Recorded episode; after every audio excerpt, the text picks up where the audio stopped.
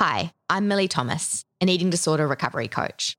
We've created this podcast to raise awareness about all types of eating disorders and help dispel some of the many myths and stigma that unfortunately still surround them. It's hard for me to pinpoint where and when my eating disorder began. It feels like it's like a drug. You know it's bad because you know like this is hurting me, but it somehow makes you feel like you're doing something right. He just couldn't sense that I was hopeless. You get to that point where you just you just don't know what to do. This is the End Eating Disorders podcast, brought to you by Lockaway Self Storage and Podspot.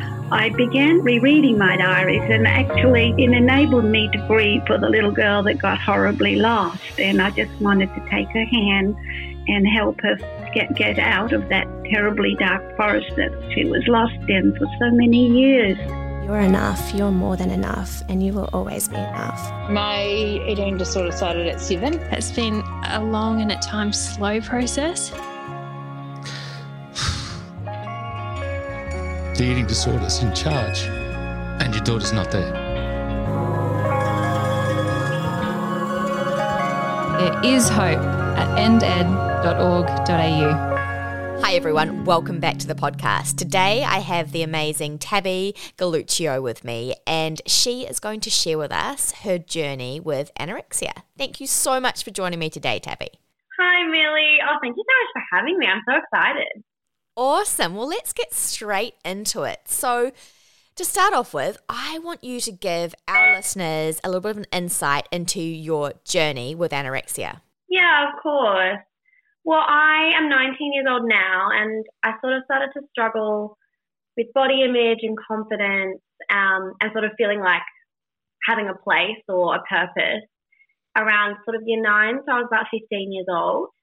Um, and obviously, like most people that unfortunately, you know, fall into the traps of an eating disorder, we don't realize we're going down that path until it's too late. So I sort of started to think, maybe the thing that could be, you know, unique or special about me is I'll, I'll be healthy and I'll be the fit one or whatever. Um, and I thought that that might get me, you know, some love and a place. And that obviously spiraled well out of my control. And in about 2016, I um, was diagnosed with anorexia nervosa and I started undergoing treatment um, at a hospital here in Perth.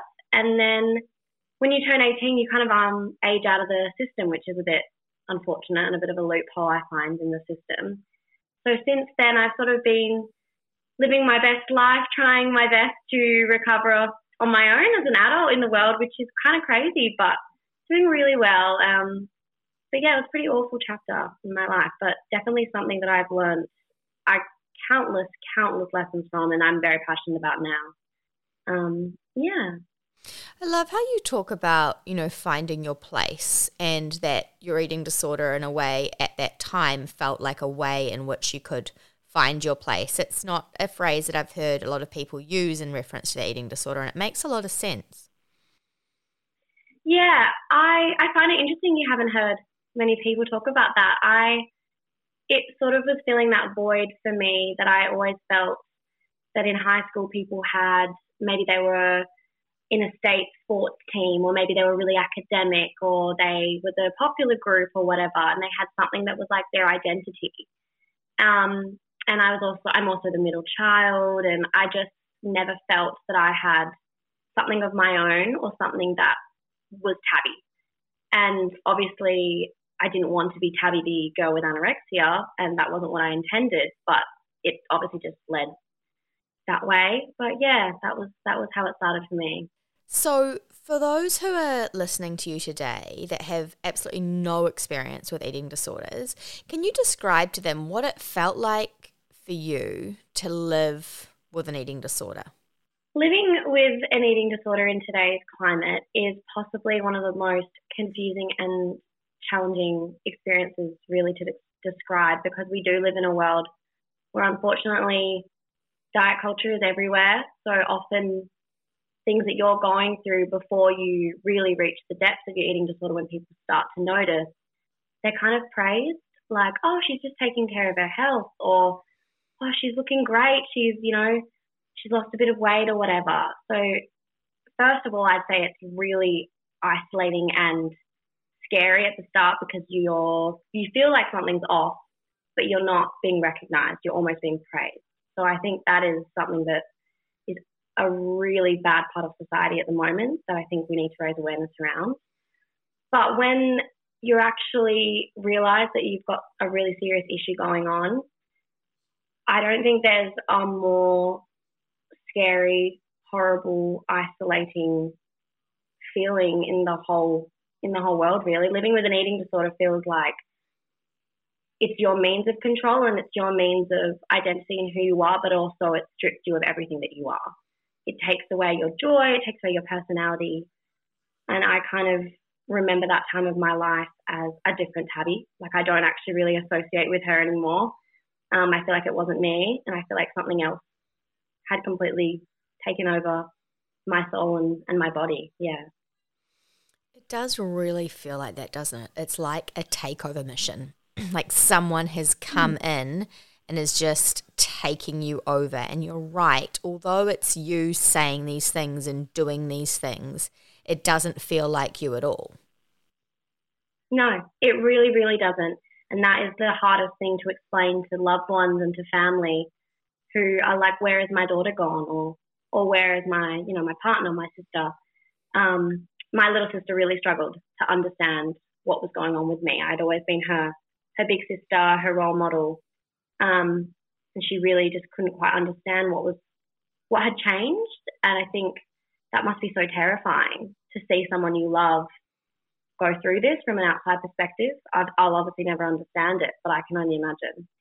Absolutely. I know that my brother felt felt the same way in terms of just feeling not trying to understand, but also obviously, as you and I both know, it's almost impossible to understand it unless you've lived and breathed it.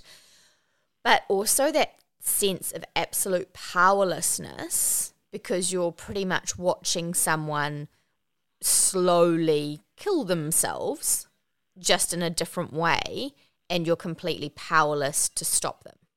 Yeah, you are. And when you do try and help them, often, unfortunately, the response is ag- like is aggressive um, because you're coming from a place of your eating disorder saying, "What are you doing? You're threatening me. I've got my place here. I've got my grips into this person." So when someone tries to, yeah, to give you help, essentially it fires up and it can be a, I must imagine, it must be absolutely awful trying to push recovery onto someone that isn't willing yet to take it. Absolutely. And you're right. You know, the eating disorder does just fire up because exactly as you said, you are threatening the very thing that it wants to hold on to, you know, in this death grip that it has on the individuals that it, um, you know, takes over and it's as soon as it's threatened in any way, it's just, as you say, fired up. It's got its claws out and it's going to do its absolute utmost to prevent anyone from coming in and, and trying to fight that fire. Yeah, absolutely. I, I can't say any better myself. And I think that's something that maybe isn't discussed enough yet in in the world of eating disorder recovery is is that role that unfortunately people do have to play, those that love you, they really do have to go through hell and back to try and get a hold of the person that was there before, the person that they love. And I know for a lot of people, they recover themselves, which I find absolutely amazing that people can bring themselves to recovery. But for me, it really was my parents. My parents really saved me. So I think that people who um, play a big part in recovery for others don't get enough recognition sometimes. I couldn't agree more. Those people that hold that hope for you and give up, uh, sorry, and don't give up no matter what. You know, they just hold that hope. And there is nothing more important than that, especially on those days where you feel like, is this ever going to end? I may as well give up. When you've got people there loving you and supporting you and walking alongside you on that journey with absolute, you know, they are just will not give up their hope. It's no. it's more it's more important than I can even really begin to articulate. I agree. I think you you really start to lose hope and sight of any form of way out. Sometimes there's there was definitely days, weeks, months when I would go, I can't see a life beyond this. Um, I don't remember a time before this, and I can't imagine a time after this. This is my reality. This is what I know. Um, but those people are there to say, no, we remember you before. We know that you are a person deep down, and that this is so far from what you're going to do with your life. And you might hate them in the moment. Um, I hold so much guilt and remorse for the way that I would speak to my mom, for example, when she would be like, you know, it's mealtime or whatever, and I would snap. So much guilt around that. But now that I'm on the other side, it's that's the deepest like sign of love that I've I've ever received was that form of persistence. I couldn't agree more. And like you, I hold a lot of guilt and remorse for the way that I spoke to my parents and, and my brother and because you lash out at your nearest and dearest and those who are there in the trenches with you day in and day out. And I think that's what people don't realize is the intensity of that battle for not only the person who is suffering, but also for the entire family unit because it is relentless and it doesn't stop. And the screaming matches and the things that are said. And you would never in your right mind when the eating disorder isn't hasn't taken you over you would never say those things and you would never react that way. But in that moment it's like you don't have control over what you're doing. Yeah exactly. Now you said to me recently that you felt like you were kicked out of treatment because you were too old which unfortunately is an all too common story. How did that feel? What what impact did that have on you? That was one of the most frustrating experiences I've been through, honestly.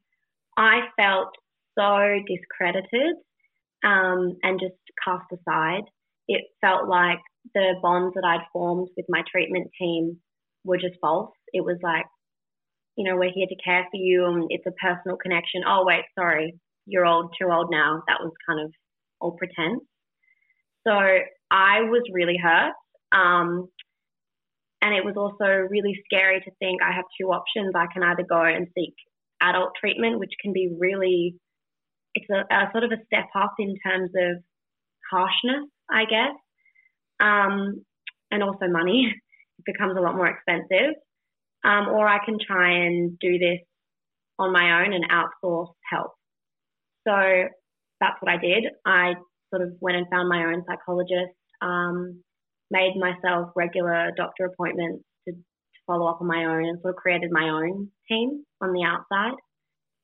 But yeah, it's a really, really big problem. And I think a lot of people who are definitely not ready to take that step that I did. Uh, luckily, I'd been in treatment for four years or so, so I was quite secure. Um, a lot of people get worse because they're left to their own devices. I think this is a real issue that we have where there is a real lack of transitional support once someone goes from being either in an inpatient environment or being seen as an outpatient of part of a team and then all of a sudden it's like sorry you no longer meet the criteria so there you are you're off on your own. And there isn't that really supported um, continuum of care that needs to happen around then. And as you say, it can either cause relapses, um, feeling of, as you said just before, like those bonds that you'd formed with your treatment team were all just some sort of farce. And it's just, it could so easily be uh, remedied by there being some follow through and making sure that every individual is okay and ha- you know has got a, a plan uh, and, as I said, a continuum of care so that they feel mm-hmm. supported throughout that next phase of their journey. Yeah, and the biggest thing that a lot of people with eating disorders, um, I only really I can only speak about anorexia nervosa, but a lot of the feeling is that yeah, you're not loved and you're not valued and you're not special without your eating disorder because you get attention, although it's just attention, attention for medical purposes. You feel that for once you're the center of, of a lot of people's focus. And then to be completely cast out of that so quickly, I honestly don't understand how that people that study eating disorders can do that morally and, and not feel some sense of mm. guilt and shame around that. That makes no sense to me. It's one of the biggest issues that I ever faced in my treatment. I completely agree with you. It doesn't make sense to me either. And and I mean, it's not rocket science to, you know, surmise that that would then reignite a lot of that low self esteem, low self worth that the eating disorder originated from in the first place. Exactly. It's ironic almost. It's mm. complete. It's a catch twenty two. Mm. Mm. What what changes would you like to see in the mental health system to prevent other people experiencing what you experienced? I think that there needs to be a bridge between adolescent care and adult care because the jump at the moment is so extreme that there's a gap. Um, whether that be like a fade out from maybe when you turn 16, 17, they start to prepare you with options um, for adult care. Maybe that could be some way to look at it. Or maybe there just needs to be more government funding going into adult care so that it is possible for more adults who it's coming out of their own pocket to seek treatment. I think that's some great, great ideas. And I think hopefully we've we've got a few opportunities coming up where we're going to be able to, uh, as an organisation, to be able to speak directly to uh, the Minister for Mental Health, and so I will definitely put those in my back pocket and present those to him as well uh, when we're talking about the different gaps in the system and, and what needs to change, because I think this is where lived experience really comes into its own in terms of you know you've walked the walk, so to speak, and you know what didn't work and how it affected you. And, you know, that information is priceless as far as I'm concerned, and it can be used to create real change that is going to mean that other people aren't going to have to experience what you did. Yeah, exactly. And I think the biggest thing we can do um, as those that have recovered to not necessarily pay back, but it helps me, for example, with my feelings of, of um, guilt and remorse is to think about ways that I can put back into the community and prevent others from going through similar things. Have you got any lasting physical implications from your eating disorder? Well, I'm still definitely struggling to maintain a completely regular period, which has definitely been frustrating. I've always been very, very, very passionate and driven to recover from my sense of wanting to be a mother. Very, very maternal. Only 19, but I will want kids someday. Um, and unfortunately, it is it has returned. However there's just still hormonal imbalances can take a really long time to restore. And i think often people in recovery we get so fixated on oh i've got my period back. I'm healthy. Mm. i'm working. I'm functioning. But it needs to be almost less taboo because it needs to be regular and it needs to be less of a big deal your first one. That doesn't really matter. It's about that maintenance um, because once you become a woman, there's so many there's so many hormonal hormonal things going on in the body. It's kind of crazy. So that's been the biggest implication for me. But I've actually been quite blessed. I've had no bone issues or anything like that. It's so good to hear. And I completely agree with you on the period front because I feel like too often clinicians say, once you've got your period back, we'll know that you're at the point where, you know, your weight's at a good space. And then what I get is from clients, well, I've got my period back, so I shouldn't have to gain any more weight. And getting your period back does not mean that you've found, as I term it, your happy place yet. As you say, there's so many other factors to take into consideration, and getting your period back is but one of them. Oh, and how many times did I in recovery use it against my parents? I got a period, so back off. You know, yes. I don't care what you say anymore. The doctor said once I had my period, I was fine. So far from where I should be health, like at a happy weight, like you say, I love that term, where your body settles, where your body is happy and can relax. At one period, oh my gosh, I think it needs, like BMI, I think it needs to be banned from the world of this is your set way. I completely agree. And it's just, again, it comes back to everybody's body is different. So some people may get their periods back at a weight that is far too low for them even to begin to be thinking about getting rid of the eating disorder cognitions. So we can't say, "Oh, fantastic. You're fine." And I think it's really really important for people to hear that. And it's great that you've brought it up because for me as a coach, I, I sometimes feel like I'm repeating myself on and on about that doesn't mean that you've found your happy place yet. So it's wonderful to hear it from you as well. Yeah, well, I'm. I find I think that as a coach, if someone had said that to me in recovery, it would have been really helpful. So I think it's really great that you're very aware of that, Millie. have you come to a place of acceptance now with your body? Yeah. So for me, I'm I'm a musical theatre performer, so that's what I study, which is amazing.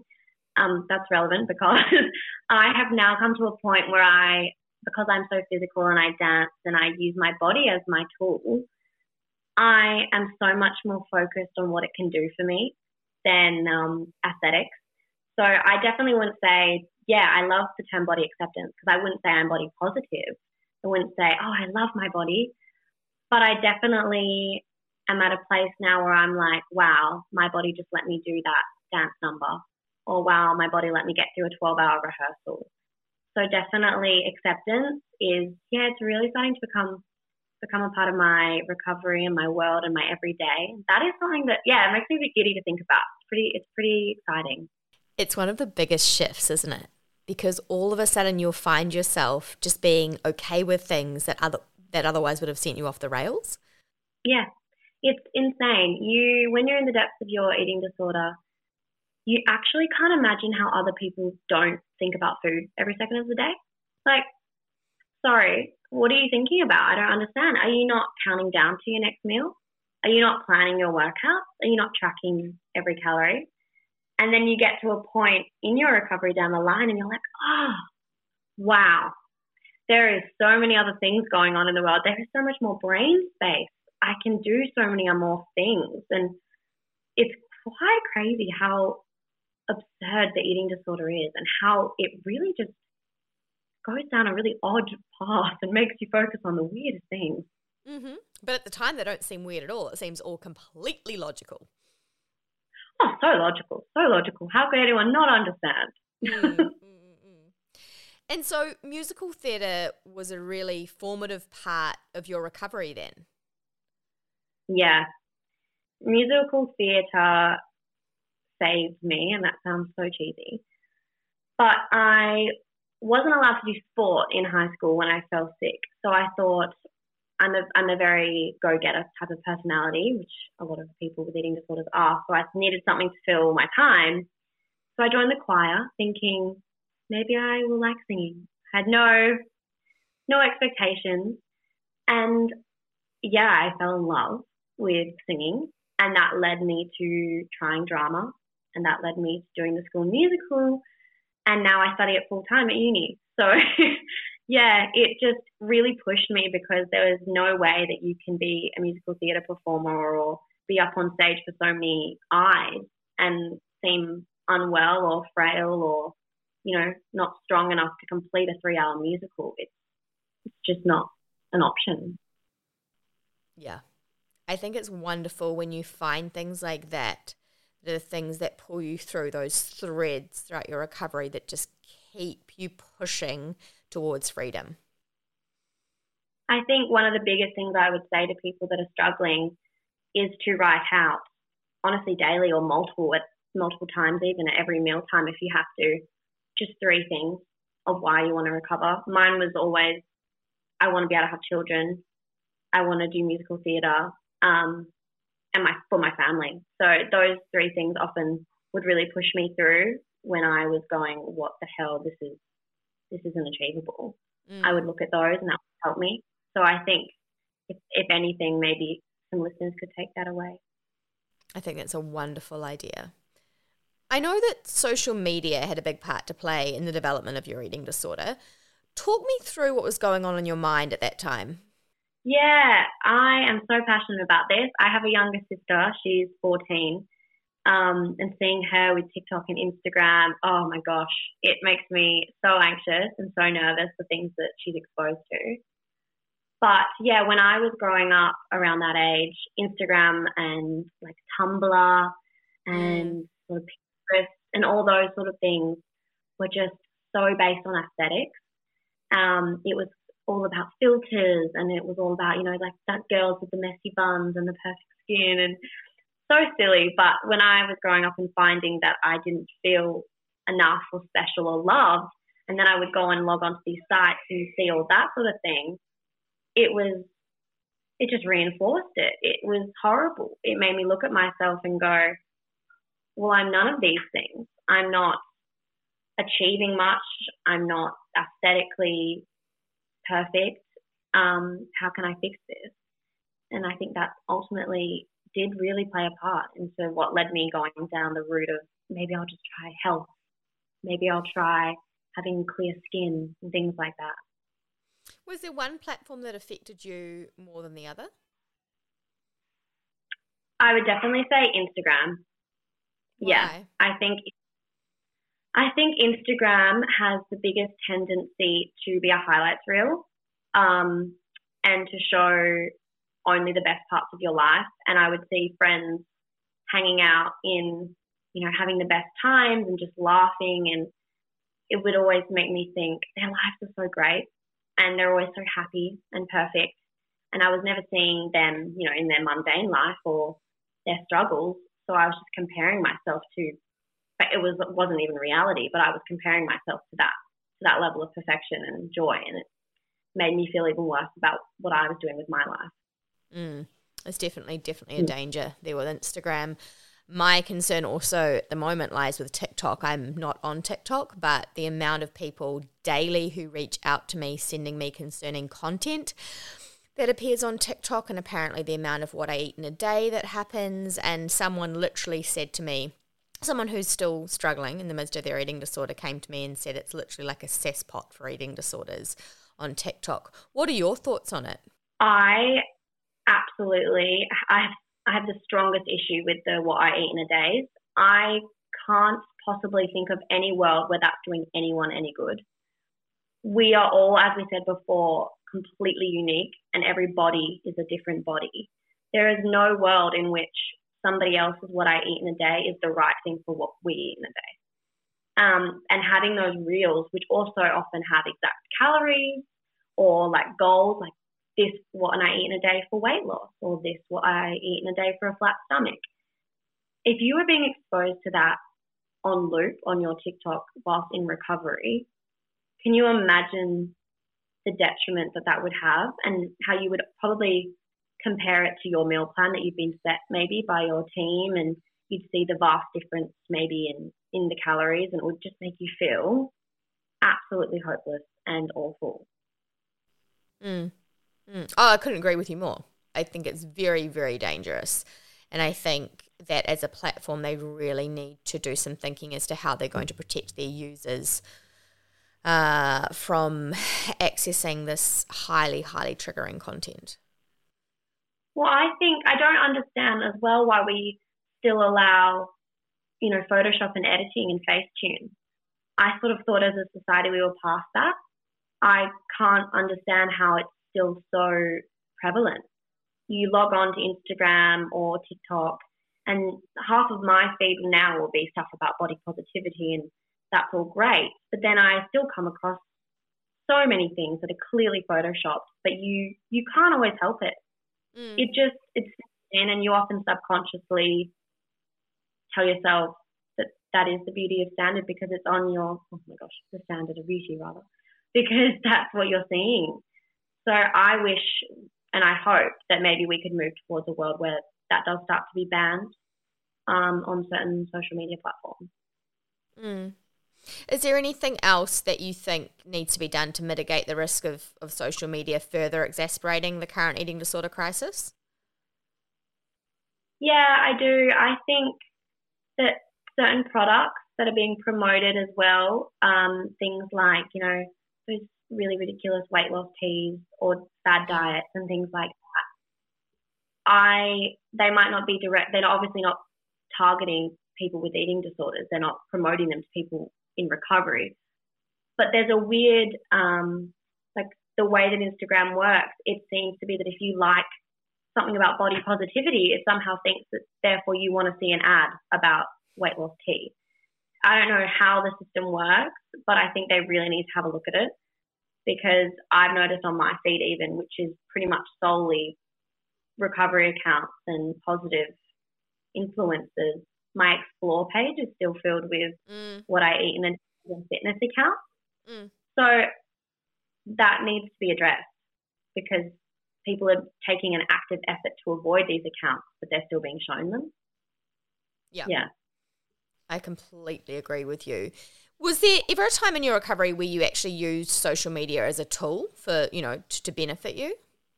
I tried really hard to be one of those people that use social media to be a positive influencer or this is my recovery journey and come along with me. But then my recovery team pointed out to me, you've basically just created a glorified food tracking journal. Um, and I, unfortunately, that is also a really bad area of Instagram. Mm-hmm. Um, in recovery, I'm sure you're aware, yeah.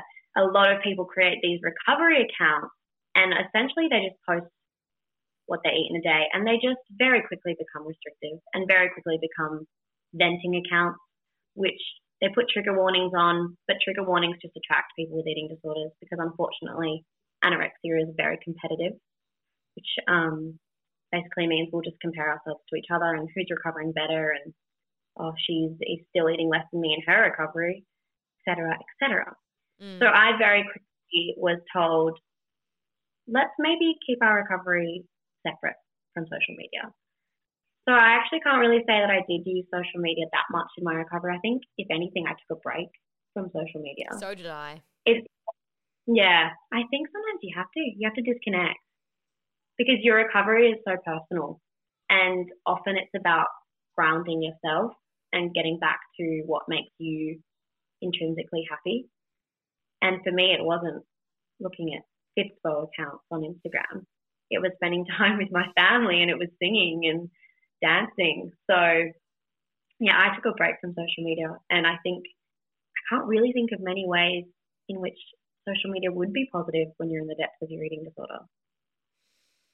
I love that you took a break and 100% yes to reconnecting with family and doing things that bring you joy. It's so important. I think that there are, I mean, there are positive uh, aspects to it in terms of, you know, I run a couple of um, different, my healed recovery coach account and the endED Australia account where I post recovery orientated content and there are some great uh, accounts out there that are very recovery, health at every size, body positive spaces where people can get inspiration from. But I completely agree with you that when you're in the depths of it, sometimes it can be hard to only look at those pages and not uh, get tempted to go down the rabbit hole with others. So I think if you can, taking a break completely is such a good idea.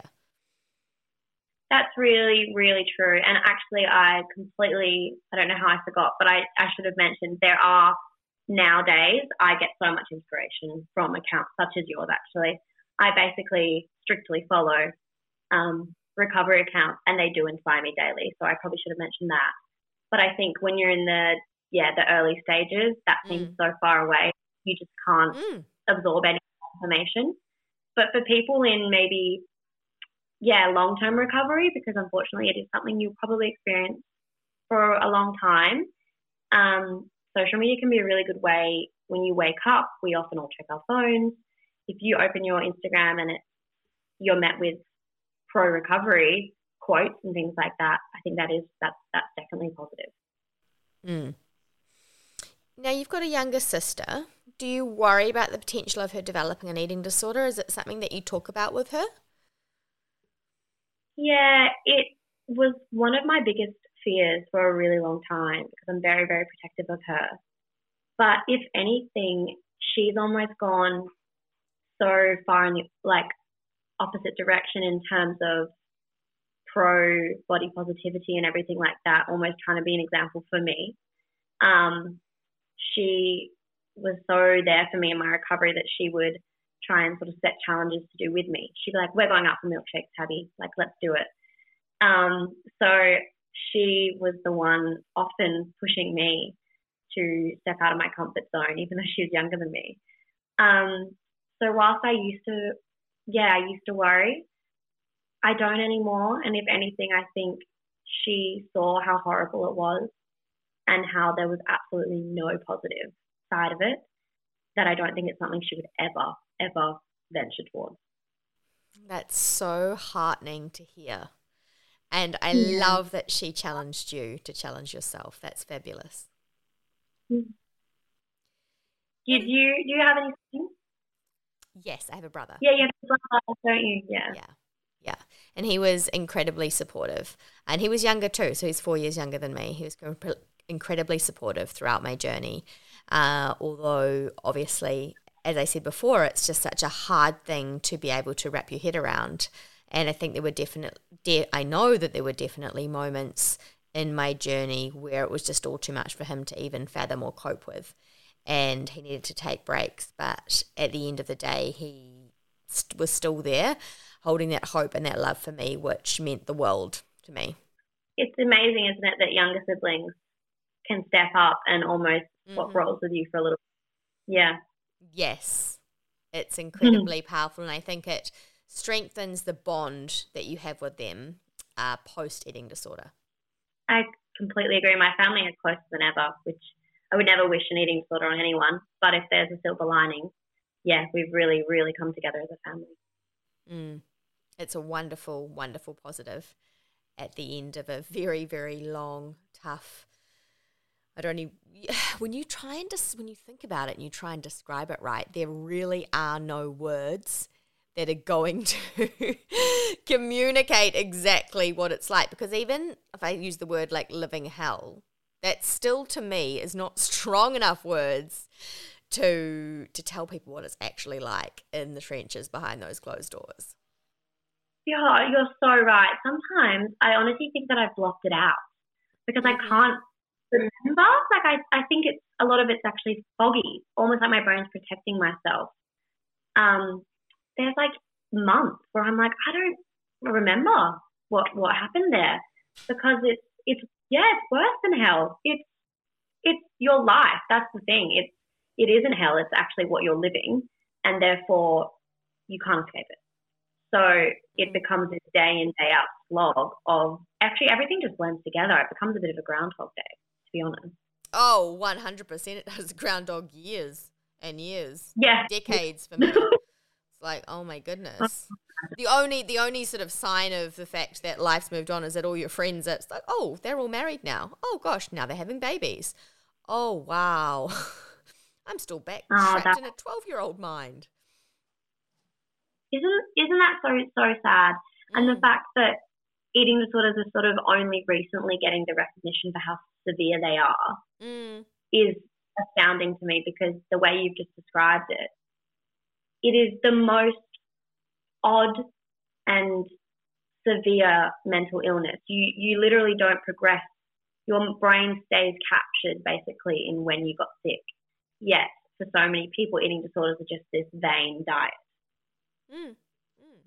Oh, your development emotionally, mentally, spiritually, all of those things are so stunted because you don't participate in, in all of those rites of passage that grow you as a person because you're so consumed by your eating disorder. And those things are so formative and they shape you.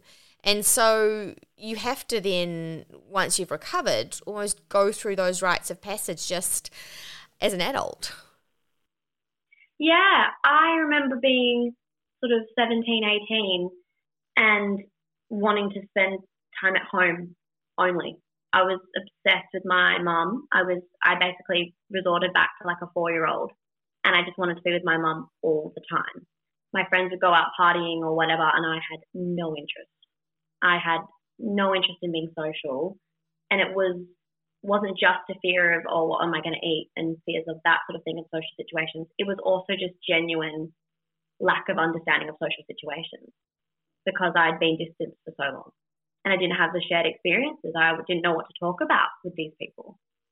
Mm. Yep. Can totally, totally resonate with that. What is the most valuable thing that you think your eating disorder has taught you? The biggest thing that I have learned from my years of my eating disorder would definitely be that you never know what someone's going through. Um, and my biggest, I guess, quote that I live by, not really a quote, but I just always say be kind. Because I think that if I'd been maybe shown a bit more kindness during the initial stages when I was struggling, instead of people just sort of turning a blind eye and going, oh gosh, that's a bit scary, we don't know what's going on with her. I think that that could have, it could have really helped me along my way. Um, so now I think whenever I think that maybe somebody has even the slightest something going on, it's just the simple, are you okay? Do you, do you want to talk or do you want to get a coffee? I think that empathy and human connection and kindness, kindness, kindness, kindness is so underrated um, and it can completely change someone's day. 100%. And I think what you said there around, you know, people are fearful of things that they don't understand. And I think that's why it's more important than ever that we continue as people with lived experience to raise awareness, to share our stories, to stand up and be counted because the more that we do that, the more people are going to understand about eating disorders and therefore feel more able to approach people who they feel might be struggling? Yeah, I definitely noticed, and I for a long time was resentful of the people and my friends that left me when I when I got sick. But now that I look back on it and I think, you know, I was in year nine, they were young girls. They didn't know what was going on. They were scared because they'd never been educated about what an eating disorder was.